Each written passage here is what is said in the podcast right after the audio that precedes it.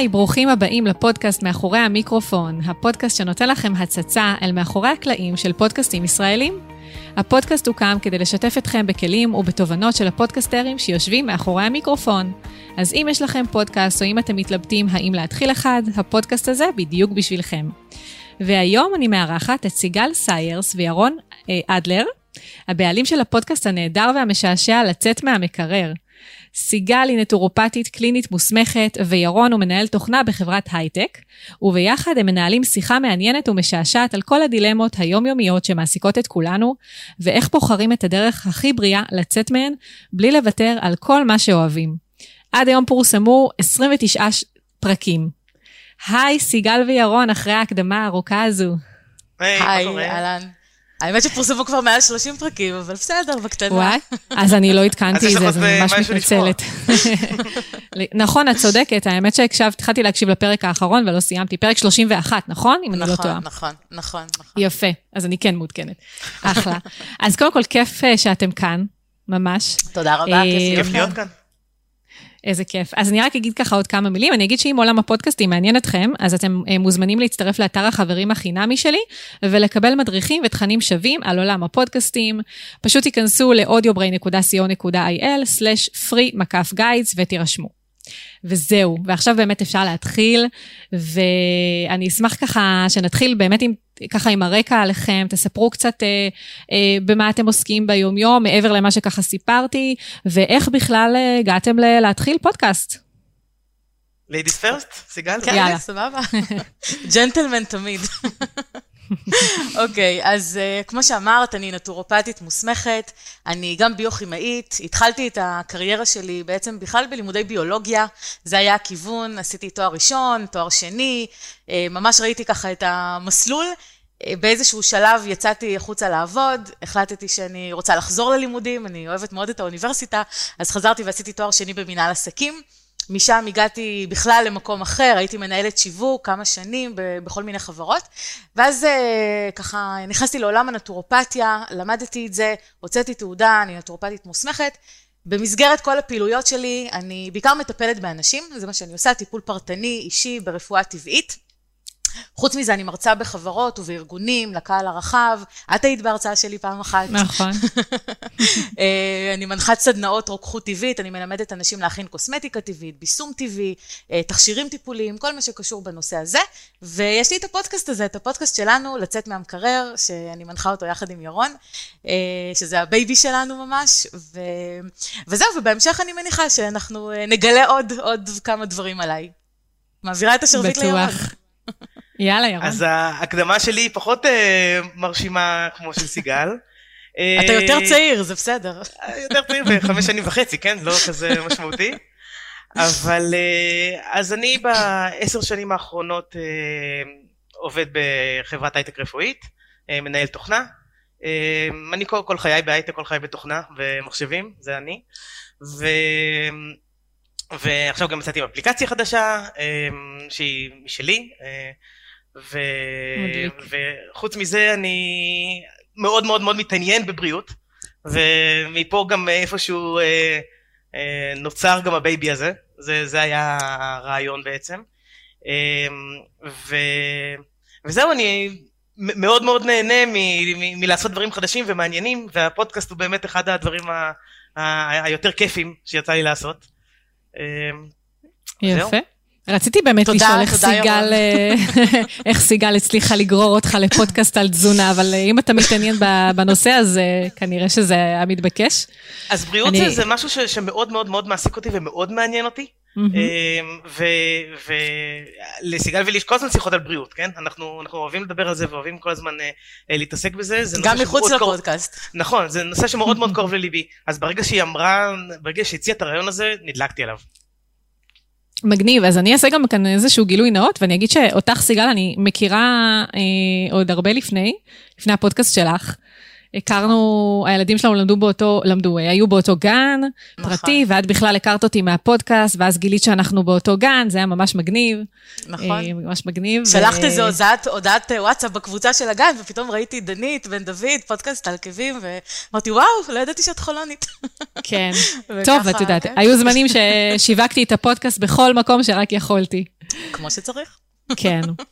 אז קודם כל אני אגיד גם שאני כן ככה מאזינה לפודקאסט שלכם, ואני מאוד אוהבת את, ה, את הכימיה שיש ביניכם, שהיא לא טריוויאלי, ו, ובמיוחד שאתם אחים, זאת אומרת, יש הרבה אחים שלא מסתדרים אחד עם השני, ואני אשמח לשאול אתכם בתור התחלה, כי זה מאוד מאוד בולט אצלכם הכימיה, מה עובד אצלכם? איך, כאילו מה סוד הקסם של הכימיה הטובה ביניכם?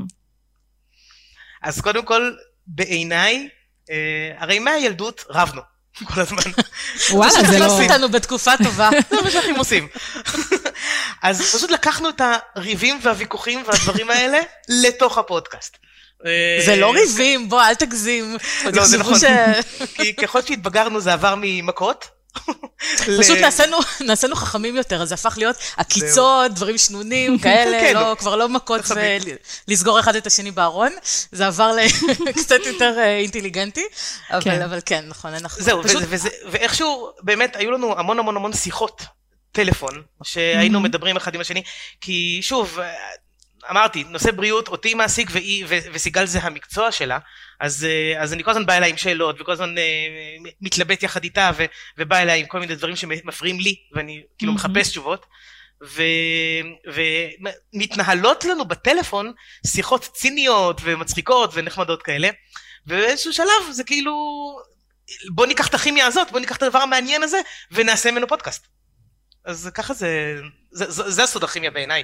אני אוסיף עוד, עוד משהו לגבי הכימיה, שקודם כל זה מהבית כמובן, שזה עניין של חינוך, גם גידלו אותנו תמיד, שמשפחה זה הכי חשוב, והפער, פער השנים בינינו הוא לא כל כך גדול, אמנם חמש וחצי שנים, אבל זה לא כל כך הרבה, וירון הוא קצת יותר אינטליגנטי מהממוצע, אז... איזה מחמאות. אז אנחנו צריכים לתקשר יחסית בסדר, ובאמת, כמו שהוא אמר, פשוט העברנו את מה שקורה גם ככה בטבעי, פשוט, את יודעת, אמרנו את המשפט הידוע, למה שלא ניקח את זה החוצה? למה שלא נצא במופע? ואז באמת... היה הרעיון הזה שאנחנו שנינו שומעים פודקאסטים המון שנים. כל אחד את הפודקאסטים שמעניינים אותו. וכל התחום הזה של הפודקאסטים יקר לליבנו. אף פעם לא חשבנו שיהיה לנו כזה דבר. אני מעולם לא חלמתי. עד הרגע שבאמת השיחות האלה פתאום הדליקו לנו איזה משהו ואמרו, וואלה, הכימיה הזאת זה משהו ש... שאולי יעניין גם אנשים אחרים. כלומר, יכול להיות שאנחנו לא מצחיקים רק את עצמנו, יכול להיות שאנחנו צריך להצחיק עוד אנשים. לגמרי. וגם הטרנד הזה של הפודקאסטים ש... שהפך להיות יותר ויותר טרנדי, אז זה באמת כאילו מתבקש. נכון. אם מתחברים לפלטפורמה, זה לגמרי מתבקש. נכון. וגם עוד משהו שאני אוהבת בפודקאסט שלכם, זה את הפתיחים המשעשיים שלכם. אני מאוד אשמח לדעת איך אתם עובדים עליהם, אם זה משהו שאתם, נשמע שזה obviously, שאתם מתכננים אותם מראש, ואתם לא ככה עושים רקורד ומתחילים לדבר, והם מאוד מאוד שנונים. לא, אני זוכרת את הפרק על הקטניות, אני הקשבתי לו לא מזמן, והיה שם את הצחוקים על הגזים ועל, והקטניות, זאת אומרת, זה באמת מאוד מאוד כזה שנון ונחמד. אז איך אתם, זאת אומרת, איך אתם מחליטים מה הולך להיות הפתיח שלכם, המשעשע הבא, לפרק הבא? אוקיי. לחצת על נקודה כואבת. באמת? למה? אני יכולה לספר לך שהפתיחים המשעשעים האלה זה באמת, אני ראיתי את זה בתור סימן ההיכר של הפודקאסט שלנו, כלומר מהפרק הראשון באמת זה מה ש... זה מה שהיה, וזה באמת נובע מתוך השיחות השנונות האלה שיש בינינו. אני כן יכולה להגיד לך שרק הפתיח עצמו לקח לנו יותר להקליט מאשר את כל הפרק. כלומר, רק לחשוב, כן, כי... לא תמיד היינו מתכננים את זה מראש, זאת אומרת, הרבה פעמים זה היה משהו ספונטני. בכלל, רוב הפרקים הם באמת שיחה ספונטנית בינינו. אם יש נושאים קצת יותר רציניים, שחשוב לי להביא דברים מדעיים יותר, ועובדות ממחקרים וזה, אז, אז אני רושמת לי כמה דברים בצד. אבל בעיקרון אנחנו כן מנסים מאוד שזה יהיה ספונטני. והפתיחים האלה זה משהו שכשזה יוצא לך ספונטני זה נורא מצחיק, אבל כשאת יודעת ומתכוונת לעשות משהו שאת יודעת שאת מקליטה אותו, ואנשים אחרים צריכים לשמוע אותו, אז את חושבת כבר עוד פעם, אם זה באמת מצחיק, את יודעת, זה כבר יותר כמו לכתוב איזה תסריט, ואחרי באמת כמה פרקים כאלה שעשינו, הרבה פרקים שעשינו, שמנו לב שזה משהו שפשוט גוזל לנו המון זמן. ההכנה של הפתיחים המצחיקים האלה, פשוט לקחה לנו המון זמן מההקלטה של הפרק, ומכיוון ששנינו אנשים מאוד מאוד עסוקים, אז אמרנו, טוב, אי אפשר שכל הזמן יישאב רק להקלטה של הפתיח הזה ולתכנון שלו. אמרנו, אם יוצא לנו טבעי, יוצא לנו. אם לא יוצא לנו, אנחנו נעשה פתיח רגיל וישר נתחיל לדבר על הנושא, ו... ויהיה מה שיהיה. אז באמת בפרקים הראשונים יש פתיחים שהם ממש ככה שנונים ומצחיקים והכל, ועם הזמן זה כבר מתחלק. יש פרקים שאנחנו ישר נכנסים לשיחה, ויש פרקים שפשוט יוצא לנו ספונטני מצחיק, ו... אבל לפחות זה לא גוזל לנו כל כך הרבה זמן, ואנחנו מקדישים את רוב הזמן לפרק עצמו. יפה. ירון, אתה רוצה להוסיף משהו על העניין הזה? אני רק רוצה שתשים לב שאנשים שמים לזה, שמים לב לזה. זה לגמרי, רק שתדעי שההשקעה שלכם בזמן היא משתלמת לחלוטין, כי כשאני מתחילה להאזין לפרק, אז זה אחד הדברים שככה, א', זה מושך לאנשים לרצות להקשיב, אני חושבת, כי ברגע שהם שומעים משהו שנון ומעניין ומצחיק, אז זה גורם להם לרצות להקשיב. לשאר הפרק. ב' זה באמת מדליק. זאת אומרת, אני ממש התחברתי לקונספט הזה, וזה לגמרי סוג של סימן הכר, אני חושבת, של הפודקאסט. יופי, אז ירון, א', תרשום נקודה אחת לי. זה נכון, זה נכון. ממש כמעט עשינו סקר לשאול האם צריך את זה או לא צריך את זה. העניין היה באמת שזה היה מאוד time consuming. כלומר, זה הפך להיות רוב הזמן. זה ממש כמו שקומיקאים יושבים וכותבים תסריט לסטנדאפ, וזה רוב העבודה שלהם, כי הסטנדאפ עצמו הוא שעה, אבל העבודה מסביב זה הרבה, אז זה היה כזה, ובאיזשהו שלב אמרתי, טוב, אבל יכול להיות שזה לא שווה את ה-value. ואז ירון איים עליי, שהוא לא יקליט איתי יותר, ואז אמרתי, טוב, אז עדיף לוותר על זה. לא, אבל אמרנו, בואי נעשה, כשזה יוצא, זה יוצא, סבבה? וכשלא, לא, ולא מכריחים את זה לקרות. נכון, מה שאומר שאם זה יוצא ויש פרקים כאלה, זה אומר שזה ההומור הטבעי שלנו. מדליק, מדליק, אז ממש אהבתי. יפה, אז טוב, אז האמת שזה באמת משהו שככה סקרן אותי. אז בואו באמת תספרו... אתה יכולת לשאול אותי את זה אישית. אמרתי, אני אחכה לראיון שלנו כדי לשאול. ככה אני אהיה מופתעת, ואני לא אקשיב, לא אשמע את זה פעם שנייה. אז אני ככה, אז אם כבר התחלתם באמת לדבר על העניין של כמה זה time consuming, אז אני אשמח ככה לשמוע יותר על העבודה שלכם באמת מאחורי הקלעים. אמרת שאתם עושים את ההקלטות פחות או יותר ספונטניות, למעט אם את רוצה להביא באמת איזה שהם מחקרים שאת מכינה לעצמך. כמה פרקים אתם מקליטים, האם אתם מקליטים ברצף כמה פרקים נניח קדימה, איך באמת אתם מתאמים את השאלות תשובות ביניכם, אפילו אם זה ספונטני, בטוח יש משהו, תאום כלשהו, אני חושבת, לא? בכלל, בכלל? ממש לא? תאום של תשובות ושאלות, ממש לא. לא, לא, לא. כאילו סוג של בעצם ירון, זה בדרך כלל ירון אתה שואל בעצם שאלות, וסיגל עונה. אנחנו פחות רואים את זה בתור שאלות ותשובות, ויותר רואים את זה בתור שיחה. כלומר, בואי, אם אני אכניס אותך קצת לתהליך הזה מההתחלה שלו, אז... בטח, זה המטרה. זאת המטרה. אז השאלה הכי נפוצה בינינו זה, טוב, על מה נדבר השבוע? זאת השאלה שאנחנו בעיקר שואלים אחד את השני. גם זה גוזל זמן. לגמרי, מה זה? זה אחד הדברים הכי חשובים. כי לחפש משהו שהוא גם מעניין, וגם נותן value, כי את יודעת, כי את יכולה למצוא משהו שמעניין, אבל איך את יכולה לדבר עליו יותר מחמש דקות? זה צריך להיות משהו מעניין שגם יש בו תוכן. ומה זה מעניין? זאת אומרת, אתם מתייעצים עם אנשים, מאיפה אתם שואבים את ההשראה לפרקים? אוקיי, okay, אז, אז באמת בהתחלה, סליחה, בפרקים הראשונים, לא, לא רק הראשונים, אבל בכמות נכבדת של פרקים, אז באמת היינו מתייעצים אחד עם השני, כלומר, הפרקים הראשונים היו הכי קלים, האמת, כי היה לנו כל כך הרבה על מה לדבר, וכל כך הרבה דברים שעניינו אותנו, שהם יצאו ככה, כאילו באמת כל פרק היה, הקלטנו את הפרק הראשון בפורים, אז כמובן שדיברנו על פורים, ועל כל הנושא של משלוחי מנות, ו- ושולחנות מתוקים. אני זוכרת, הקשבתי לפרק הזה. את חייבת למשלוח מנות, כן, בואי, בואי, רק. כן, כן, כן, כן, הוא בדרך, הוא בדרך, הוא בדואר. פשוט הדואר לא עובד עכשיו, בגלל הקורונה, אז... אז באמת, הפרקים הראשונים היו מאוד קלים, מבחינת הבחירה של הנושא, כי היו לנו המון נושאים לדבר עליהם, אז זה פשוט זרם, וכל פעם היה לנו עוד נושא ועוד נושא, וזה היה מאוד קל.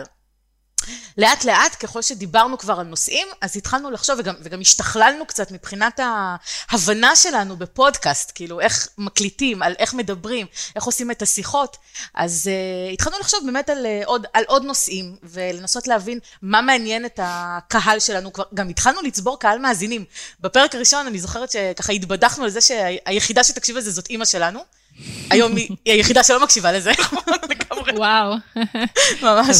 לא, היא טוענת שאנחנו פשוט לא לימדנו אותה איך מקשיבים לפודקאסטים, אז זאת הבעיה. אוקיי. אבל באמת, יש לנו כבר כל כך הרבה מאזינים שאנחנו כבר יותר מיינדד למה הם היו רוצים לשמוע.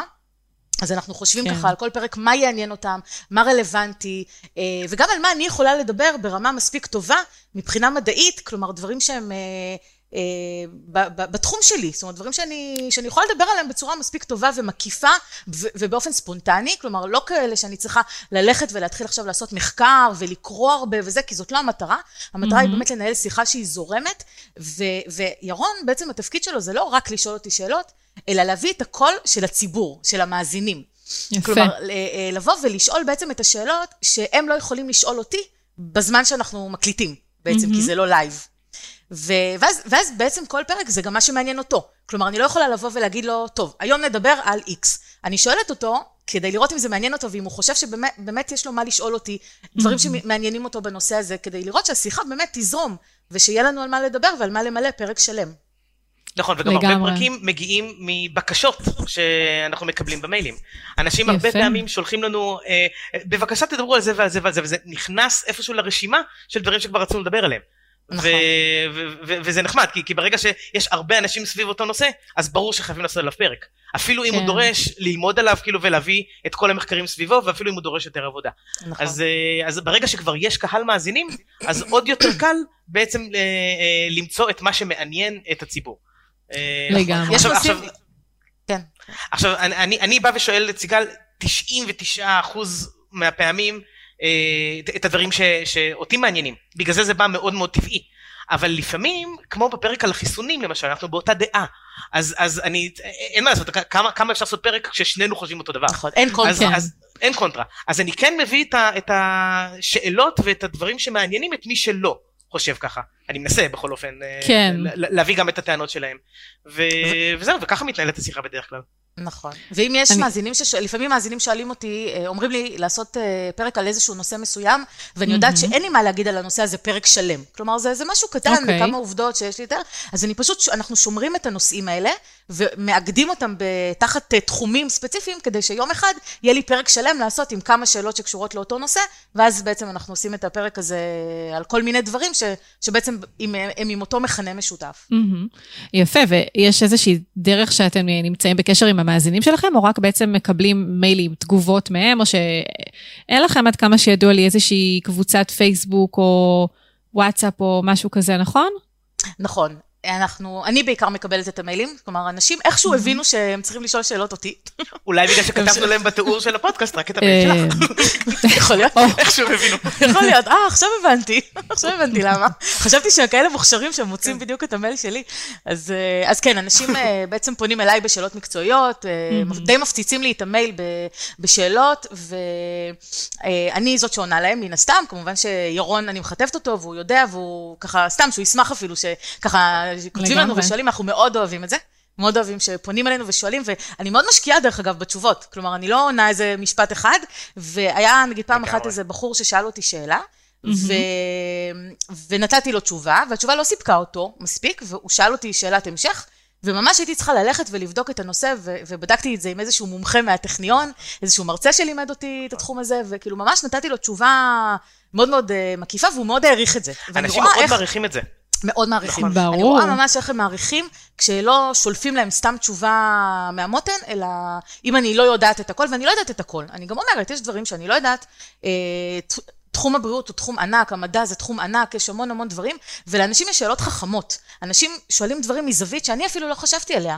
ואז ברגע שאני הולכת ובודקת, אז גם אני משכילה מזה. לגמרי. משכילה מזה, מהשאלות של המאזינים. לגמרי. אז נכון, אין לנו קבוצה. כן. כן. אז אין לנו קבוצה? אין לנו קבוצה, אני, אני כן שאלתי בפרק האחרון, או לפני שני פרקים, אם המאזינים רוצים קבוצה, ואם כן, אז שיתנו לי את התגובות ויגיבו לי, ובאמת יש הרבה אנשים ש, שענו, אז אני מחכה לראות כמה עוד יגיעו תגובות לזה, ובמידה ויהיו מספיק אנשים, ויהיה מספיק ביקוש ועניין, אז אני אפתח קבוצה. אבל זה קצת בעתיד. אבל נכון לעכשיו אנשים מתלכדים סביב עמוד העסק של סיגל. נכון, עמוד העסק. אז בסופו של דבר הם כן, הם פשוט שולחים פוסטים לסיגל, ואם זה במייל או אם זה דרך העמוד העסקי, זה מגיע. נכון, הכל מדהים. טוב, אז זה גם לא... זהו, זה גם לא סוד ש... טוב, רציתי להגיד עוד משהו לפני, רציתי להגיד שדיברתם על העניין של ככל שיש יותר מאזינים, אז זה גם כאילו נהיה יותר קשה למצוא נושאים שיעניינו. אני אגיד שגם מעבר לזה, זה גם נהיה באיזשהו מקום יותר מלחיץ, כי פתאום את מקליטה, או אתם מקליטים פרק בידיעה, שיש מישהו שאשכרה מאזין לכם. נכון. וזה הופך להיות הרבה הרבה יותר מאתגר ומלחיץ, אבל אני מאוד אהבתי את התשובה שלך, ירון, שאמרת שאתה שואל את השאלות שמעניינות אותך, ואני חושבת שזה מה שגם הופך את הפודקאסט להרבה יותר מעניין, כי בסוף, אם אתה תשאל שאלות שלא מעניינות אותך, אז אתה לא תגיע לעומק של הדברים. בדיוק זה מורגש, ממש ככה. ברגע שזה שאלות טבעיות, שבאמת מגיעות מתוך סקרנות ומתוך רצון לדעת, אז זה הופך את השיחה להרבה יותר טבעית, להרבה יותר טובה, והרבה יותר מעשירה, ברגע שזה קורה ככה. אני יכולה לגלות לך, ככה, אנחנו כבר מדברים מאחורי הקלעים, וזה רק בינינו, ורק אנחנו פה מקשיבים, אז אני אספר לך שיש פרקים שאנחנו באמת מתחילים את הפרק, ויש איזה נושא, ומדברים עליו ככה, אפילו עשרים דקות, חצי שעה, ואז באיזשהו שלב נגמרות לי ירון השאלות, ואז, ואני מרגישה שאני די עושה הרצאה לעצמי, ואני אומרת לו, "מה, מה קורה?"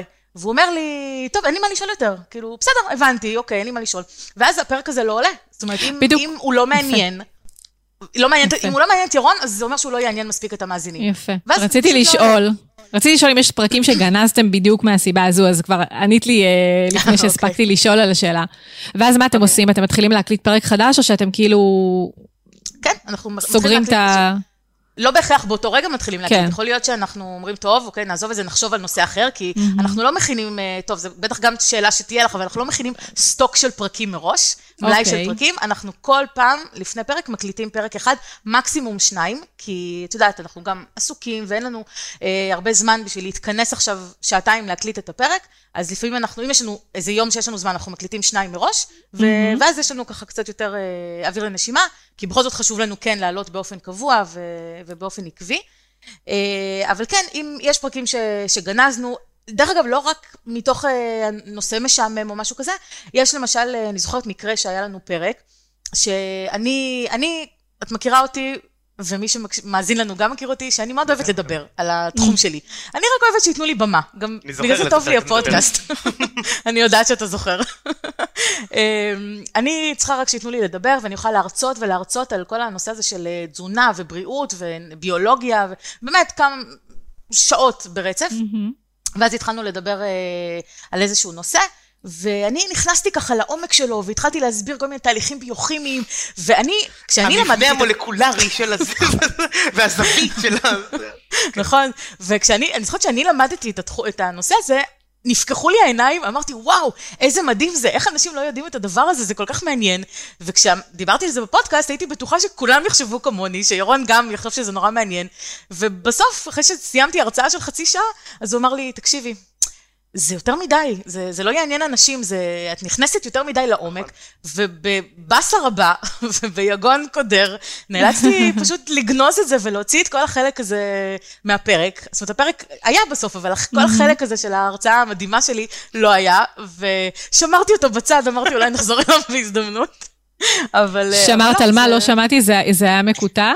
על החלק הספציפי הזה, שהוצאתי אותו בעריכה, פשוט שמרתי אותו בצד, אמרתי, אולי נחזור אליו באיזשהו, באיזושהי הזדמנות, זה לא קרה, אבל בסדר, זה, זה גם קורה, אין מה לעשות. זה חשוב אבל שאתם מצליחים לקבל ביקורת באופן, בצורה טובה אחד מהשני, כי אני חושבת שזה אחד הדברים הכי חשובים כשרוצים להקליט עם פרטנר קבוע, זאת אומרת, אם עושים תוכנית רעיונות, אז כאילו, בסדר, אז היה רעיון לא מוצלח, לא הייתה כימיה בין המרואיין למראיין, אז בסדר, אבל כשמדובר בפרטנר שהוא קבוע, אני חושבת שזה סופר קריטי לדעת לקבל ביקורת אחד מהשני, ולדעת להקשיב אחד לשני, ממש.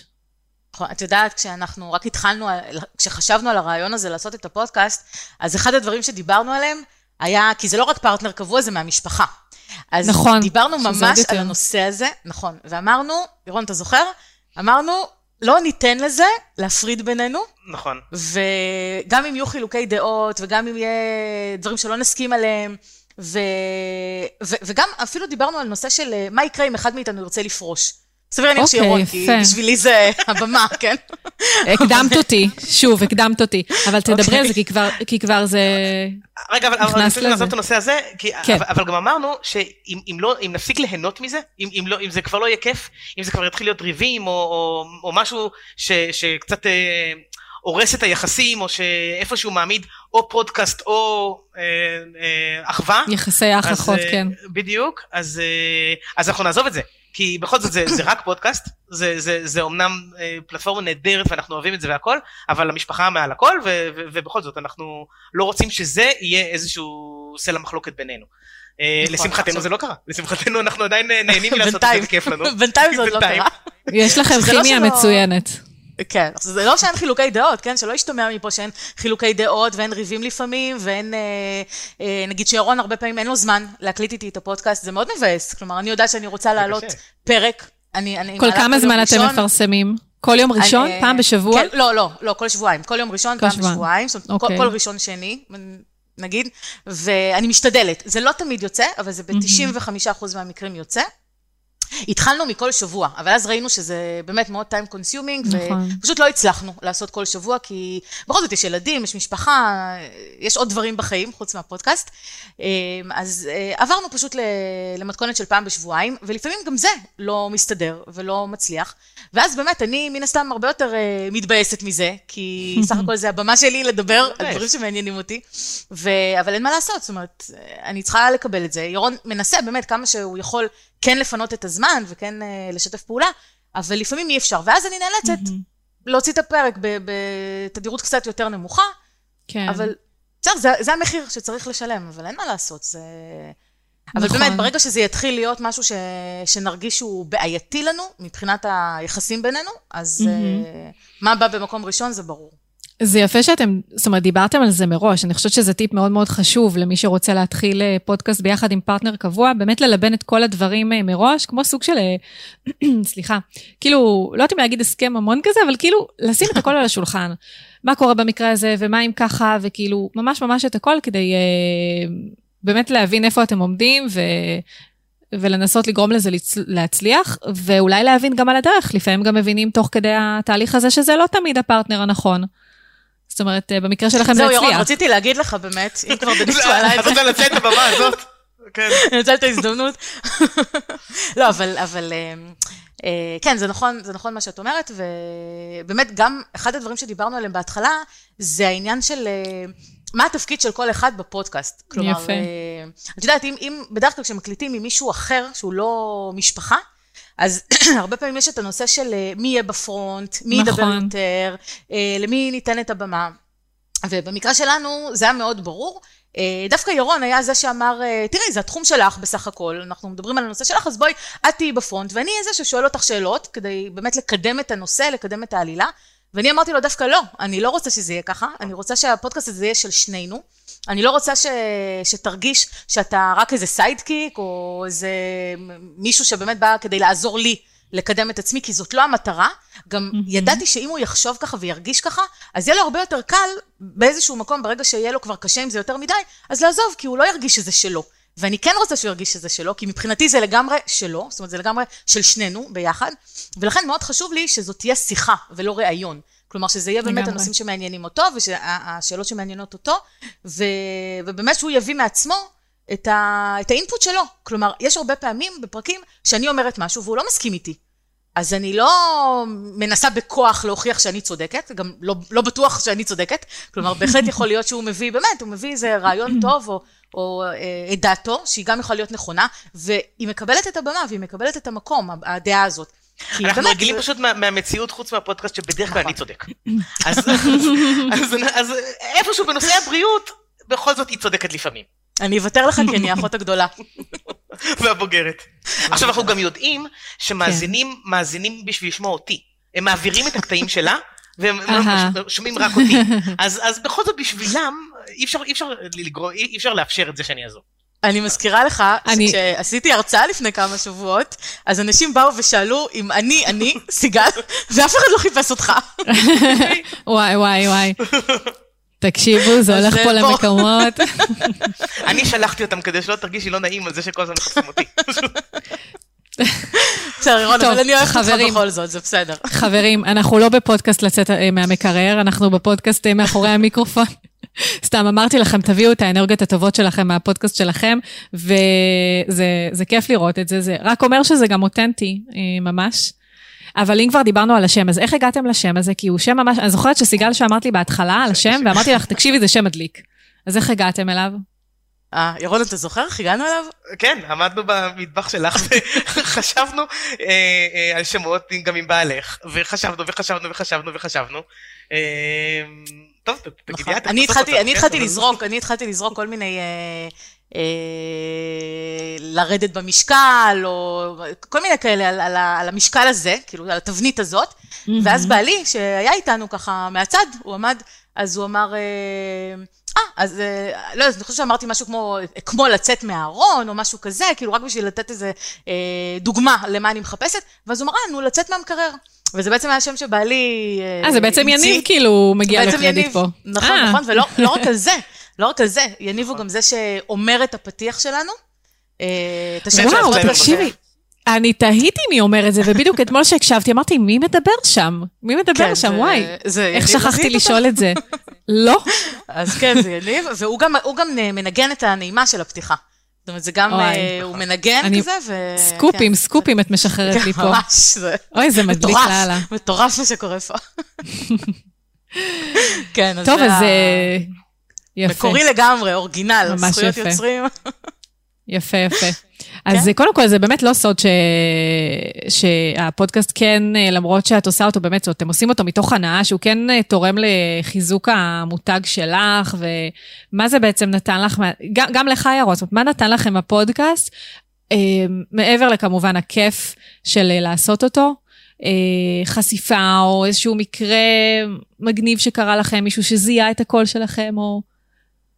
אוקיי, אז קודם כל, זה חיזק את המיתוג של ירון בתור אח שלי, שזה אני חושבת הדבר שהוא הכי, הכי צריך לשמוח ממנו. אחר כך כשאני הולך למקומות, אני מזדהה בתור אח של סיגל. בדיוק.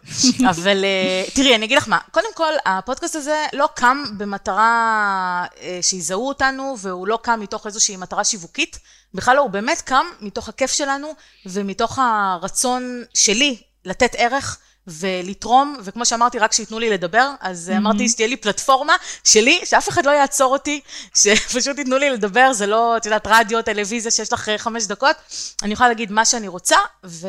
ומי שרוצה יקשיב, ומי שלא רוצה לא יקשיב, ו... ומה שהזין אחר כך את, ה... את ההמשך של זה, זה באמת האהבה של הקהל, כמה שזה קלישאה אולי להגיד את זה, אבל כן, אם לא היינו רואים שכל הזמן יש עוד ועוד מאזינים, אז מן הסתם היינו מפסיקים אחרי כמה פרקים, אין טעם לעשות משהו סתם. אבל בגלל שראינו שכל הזמן ההאזנות עולות, ויש עוד ועוד הורדות, והקצב עולה משבוע לשבוע, מחודש לחודש, ברמות שאנחנו לא מאמינים אפילו, זה עושה משהו, את מרגישה שאוהבים אותך, את מרגישה שרוצים גם לשמוע, התחלנו לראות בפייסבוק, כשאנשים שואלים ב...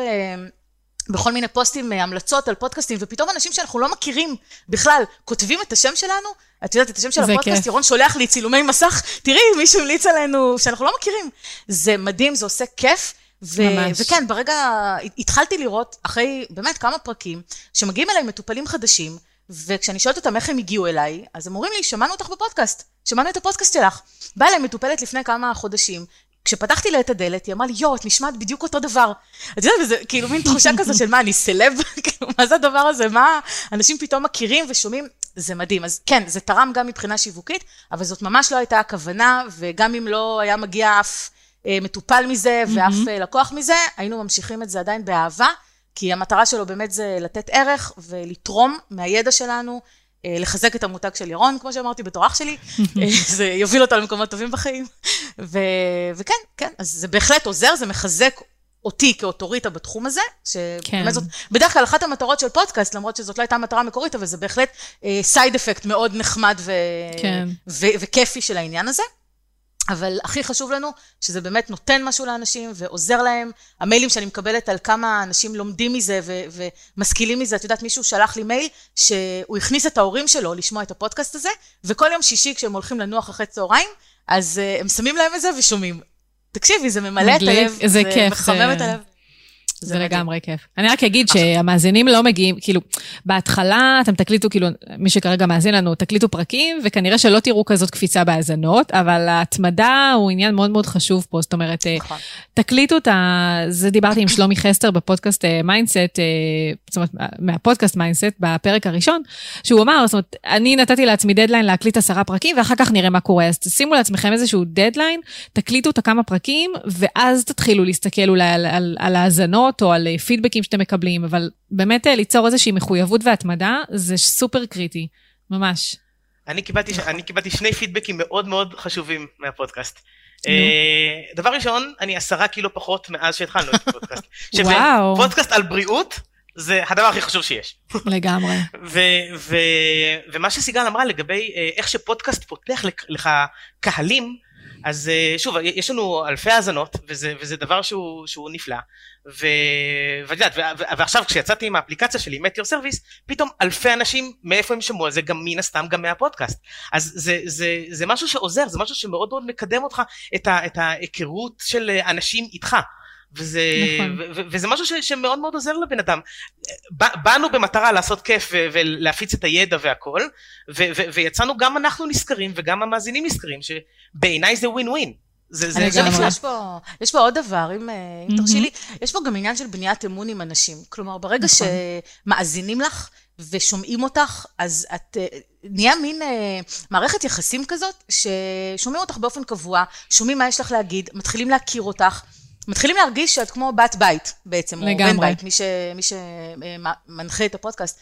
וברגע שנוצר מין אמון, ואנשים מתחילים לשמוע ו, ולראות שמה שאת אומרת מדבר אליהם, שיש עניין וערך במה שאת אומרת, שאת לא מדברת שטויות, שאת יודעת, את גם עונה לשאלות, זאת אומרת שיש איזושהי אינטראקציה חיובית דרך הפודקאסט, אז הרבה יותר קל להם אחר כך להתחבר אלייך, ולראות אותך בתור אשת מקצוע, שהם לא צריכים כבר, את יודעת, היום... בדרך כלל אנשים בוחרים איש מקצוע לפי המלצות, מפה לאוזן, נכון? זה הפרסום בעצם הכי חזק שיש, יותר ממודעות, יותר מכל דבר אחר, אם מישהו ממליץ על איש מקצוע, אז, נכון. אז זה הכי חזק. ופה בעצם יש מין עקיפה של הדבר הזה, לא צריך שימליצו עלייך, כי כבר מכירים אותך, כבר שומעים אותך, כבר באופן קבוע רואים על מה את יודעת לדבר, מה רוחב הידע שלך, כמה את מקצועית, כמה את מדברת על case studies אפילו, מתוך הקליניקה, או לא משנה, כל אחד בתחום שלו, וזה בונה אמון באותו בן אדם. אני יכולה להגיד ש... נכון. אני יכולה להגיד שאפילו אני, עם הפודקאסט שלי, עם פודקאסט על עקבים, זאת אומרת, אה, הרבה אנשים הגיעו אה, לאודיובריין, נשים בעיקר, יש לי בסדנאות פודקאסט אה, ובקורס האונליין, אה, הרבה נשים שפשוט הן מאזינות לפודקאסט שלי, גם התראינו, גם חלק מהן התראינו, וגם פשוט מאזינות, והן פשוט אה, אה, שמעו שם את החסות שעשיתי בהתחלה לאודיובריין, והן פשוט הגיעו בתור לקוחות אחר כך, והם אמרו לי, אנחנו הגענו דרך הפודקאסט שלך, ואנחנו רוצות לבוא ללמוד ממך איך עושים פודקאסט, ולא ממישהו אחר. אז כאילו, והפודקאסט הזה, הפודקאסט על עקבים, הוא כאילו, הוא ממש לא, לא קשור להקמה של פודקאסט. אני חושבת ש... אז כל עוד יש לך מוצר טוב, אז ברגע שאת חושפת אותו לעוד קהל, זה נפלא, זה קהל שמכיר אותך ואוהב אותך, וכבר יודע מה, מה את שווה, זה, זה, זה ממש ווין ווין. נכון. ואצלך דנית, אני רוצה להוסיף שבאמת uh, uh, הפודקאסט שלך, uh, זה מאוד חשוב שמישהו שגם בא ללמד על פודקאסטים, שיהיה לו פודקאסט משלו, כי אנשים רוצים אחר כן. כך לבוא ולראות שאתה יודע על מה אתה מדבר, כלומר שיש קשר בין המהות שלך גם, לבין מה שאתה רוצה ללמד אותם. אני הכרתי פעם איזשהו uh, יועץ שיווקי שלא היה לו עמוד עסקי משלו, וכששאלתי אותו איך זה יכול להיות, אנשים רוצים לראות מה הוא יודע לעשות, אז אמר, לא, זה גוזל הרבה זמן, אני אצטרך להשקיע בזה, אבל אוקיי, אז איך ידעו שאתה יודע מה אתה עושה?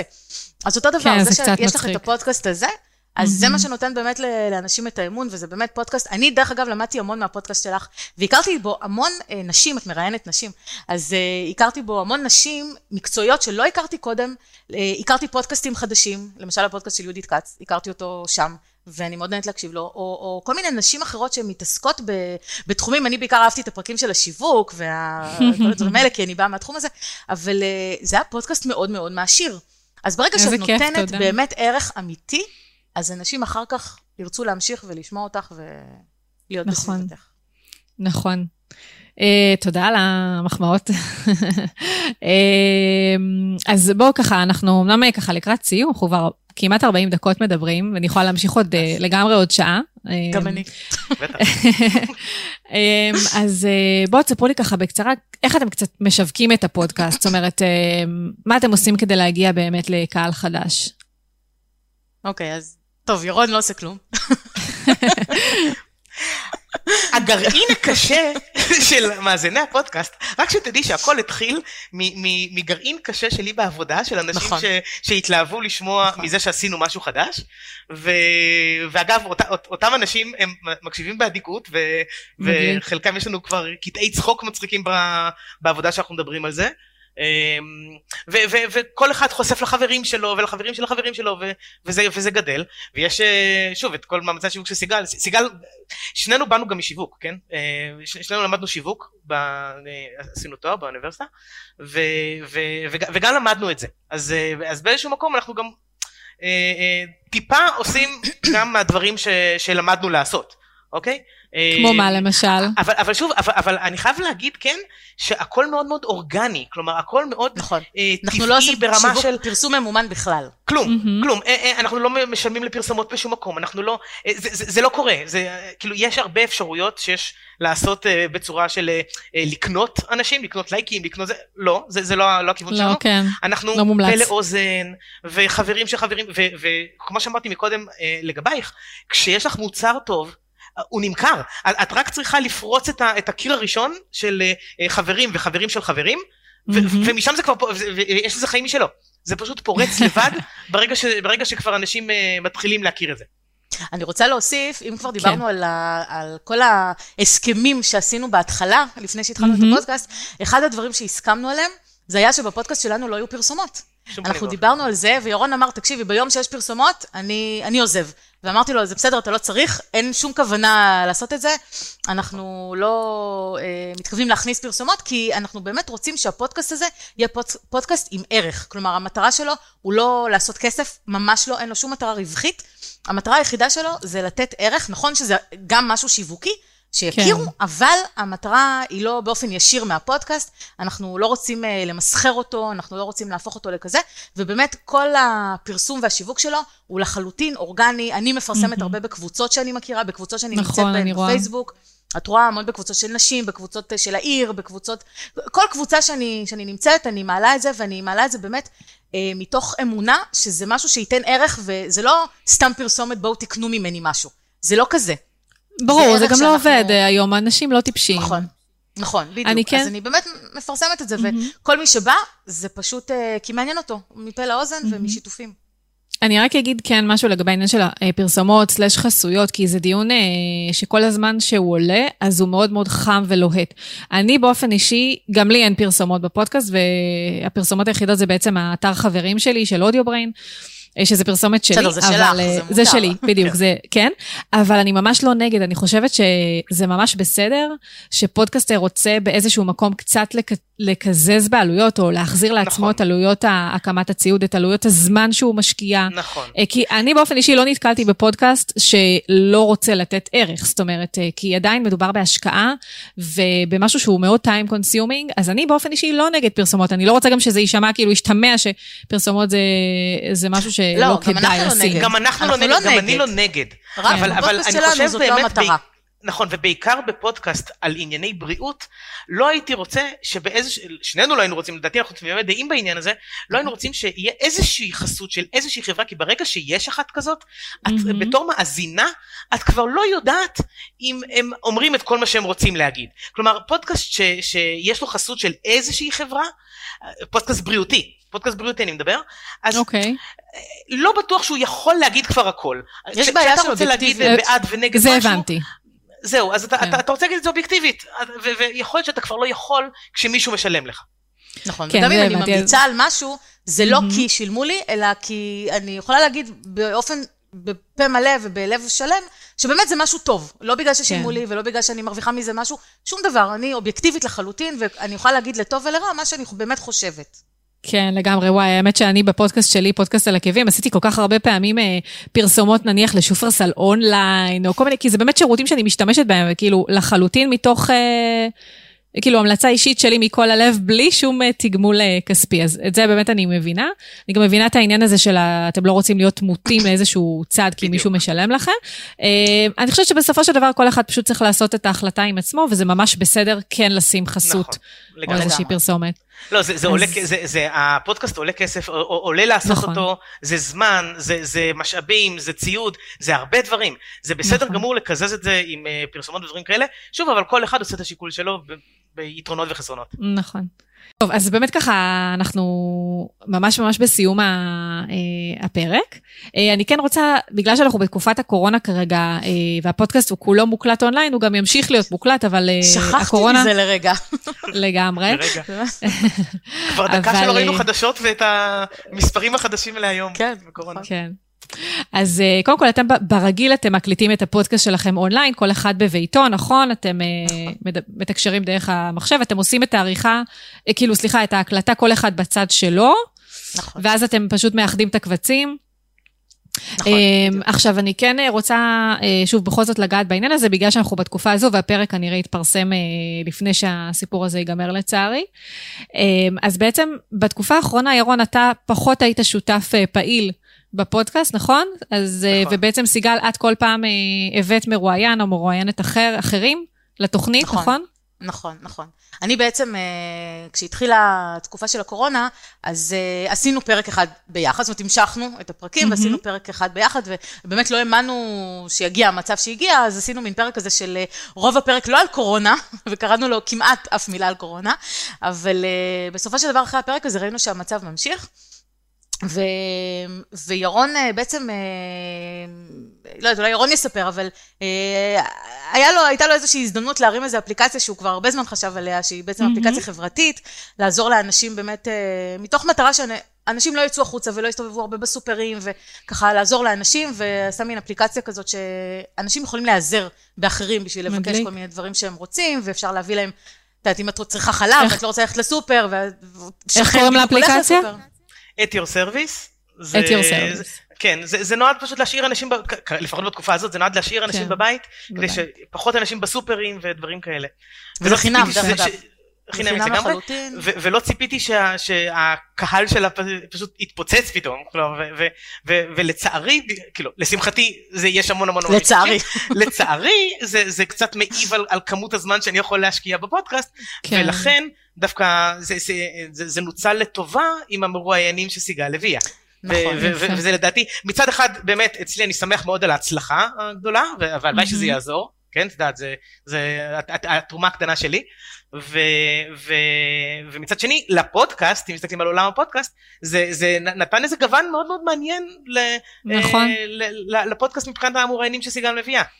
האמת שהרבה זמן כבר דיברנו על להביא אורחים, כלומר חשבנו על זה שאומנם אנחנו תמיד מביאים נושאים חדשים והמאזינים נותנים רעיונות, אבל רצינו, חשבנו שזה יהיה נחמד וככה מגוון יותר, להביא אנשים שיכולים לדבר על נושאים שמשיקים לעולם הבריאות, או חלק מעולם הבריאות, אבל זה נושאים שאני לא מומחית בהם, ו... להביא מומחה שיכול לדבר על זה קצת יותר לעומק, והאמת שהרעיון היה בעצם ששנינו נשב וככה נדבר איתו, אבל בגלל מה שקרה עם האפליקציה, ובגלל שלירון אין עכשיו כל כך הרבה זמן בשביל להשקיע בי, אז בעצם זאת הייתה הזדמנות טובה לנצל את הרעיון הזה, ובעצם להתחיל להביא אנשים. אז באמת התחלתי בקטנה, והנושא הראשון באמת היה מישהי שמתעסקת עם ללמד ילדים לאכול אוכל בריא באמצעות משחקים, והפרק השני היה עם מדריכת כושר וזומבה, המדריכה שלי, שהייתה מדריכה שלי לזומבה, אז פשוט דיברתי איתה על כל הנושא של פעילות גופנית בזמן הקורונה, זה שנשארים בבית, ו- ואיזה אפשרויות יש בשביל, בשביל ככה להזיז את עצמנו, ולא כן. להישאר לשבת על הספה כל הזמן מול הטלוויזיה. והפרק הבא שהתפרסם בימים הקרובים הוא יהיה על אן אל פי, זאת אומרת בריאות נפשית, איך אנחנו בעזרת אן אל פי יכולים ככה להתרומם ולהרים את עצמנו ו- ולחשוב חשיבה חיובית. וככה יש עוד איזה, תהיה סדרה כזאת של פרקים, שמדברת על נושאים שמשיקים לעולם הבריאות בעצם, חלק מעולם הבריאות, אבל לא ספציפית על הנושא של התזונה, שזה מה שאני מדברת. ו... וזהו, ואחרי ש... באמת אחרי שיהיו כמה פרקים כאלה, זה לא הולך להיות משהו מאוד מאוד ארוך. Mm-hmm. דרך אגב, אני גם מעלה אותם בתדירות יותר גבוה. עכשיו אני מעלה את הפרקים האלה כל שבוע, כי אמנם אנחנו מאוד רוצים שהתקופה הזאת תיגמר כבר, התקופה של הקורונה, כן. אבל בגלל שהפרקים האלה רלוונטיים לתקופה הזאת, אז אני רוצה שהם כן ייכנסו עדיין באותה תקופה, ולא ברור. פתאום לפרסם פרק אחרי שכבר נצא מהסגר, וזה כבר לא יהיה רלוונטי. אז, אז כן, אז ברגע שאני אסיים את הסדרה הזאת, אז בתקווה שירון יחזור, לברך אותנו בנוכחותו, ואנחנו נמשיך להקליט, אבל כן, הנושא של האורחים מן הסתם ישוב ויחזור, כי זה נחמד, זה נחמד שיש קול חדש, וקצת דעות חדשות ונושאים חדשים. לגמרי. אז, אז יפה מאוד. אז אני ממש אהבתי ככה את הספונ... כאילו, לא עם ספונטניות, אלא את התגובה המהירה שלכם לסיטואציה ו... גמישות, גמישות. והגמישות, בדיוק. דינמיות. זה רעיון ממש, דינמיות, בדיוק. רעיון ממש יפה ככה, גם אם הפרטנר הקבוע, איזושהי תקופה לא יכול להתפנות לפודקאסט. זמנית. לא להפסיק, בדיוק, זמנית. לא להפסיק להקליט. אני מדגישה. לא להפסיק להקליט, אלא פשוט באמת להביא מרואיינים. אז... אוקיי, אז אנחנו ממש ממש בסיום. יש לכם איזשהו טיפ אחרון שהייתם רוצים, כל אחד מכם ככה, לתת בקצרה למאזינים שלנו? לפני שאני אפרד? אני נותנת לך את הבמה קודם. אבל אי אפשר להחמיא בשידור, זה בעיה. למה? קודם כל לבחור פרטנר שאתם נהנים לדבר איתו בלי קשר לפודקאסט. כי כשזה בן אדם שכיף לכם לדבר איתו, זה מורגש. ובאמת, ברגע שהכימיה טובה, ברגע שבאים באווירה טובה ובכיף, ואוהבים את הנושאים, ואוהבים את התחום, ונהנים מזה באמת, אז מרגישים את זה לדעתי המאזינים, ולא להתבייש, אם זה מפסיק להיות מעניין, מפסיק להיות כיף, להפסיק, או למצוא איזה פתרון, או ללכת לייעוד זוגי, כאילו, להתייחס לזה, ללכת לאימא, במקרה שלנו, אפילו ללכת לאימא, אבל באמת, כאילו גם לבחור את הפרטנר, וגם לכבד אחד את השני, ולבוא בטוב. יפה. סיגל? לכבד אחד את השני, חשוב. טוב, גנבת לי את הטיפ, לא הייתי צריכה לתת לך להתחיל, אבל אני, אז אני אגיד משהו אחר, שבאמת, הכי חשוב זה, קודם כל, לא אה, אה, לחשוב כל הזמן מה יוצא לי מזה, אלא לבוא באמת בקטע הכי נקי של אה, לרצות לתת את הערך, לתת, אה, לתרום את הידע ולעשות mm-hmm. באמת את מה שאוהבים מתוך נתינה אמיתית, כי זה מאוד בולט וברור כשמישהו עושה את זה מתוך נתינה אמיתית. ו, ועוד דבר, אה, כמו שירון אמר, ברגע ש, שזה כבר לא כיף, אז פשוט להפסיק עם זה, ו... אבל זהו, ופשוט אה, לעשות את זה, כל עוד אוהבים את זה, וזה כיף. יפה מאוד. טיפים מעולים לסיום. אז אני אגיד לכם, תודה רבה שהייתם תודה פה לך, בפרק. תודה לך. היה לי ממש ממש כיף, ו- אני מאוד נהנית. ותודה על פודקאסטים העשירים כאלה. נכון, בעיקר לי, כי אני אישה, וזה פודקאסט לנשים, אז... אז באמת שהכימיה ביניכם מורגשת, תמשיכו ליהנות מהפודקאסט שלכם, ולעשות פרקים מוצלחים, וגם ניפרד מהמאזינים שלנו. אני אגיד לכם תודה שהייתם איתנו בעוד פרק של מאחורי המיקרופון. אם אהבתם את הפרק, אז אל תשכחו להירשם לעדכונים, לקבלת עדכונים כמובן לפרקים חדשים, דרך האפליקציה המועדפת עליכם, ונתראה בפרקים הבאים, שיהיה המון בריאות, ולילה טוב. לילה טוב. ביי ביי. ביי, להתראות.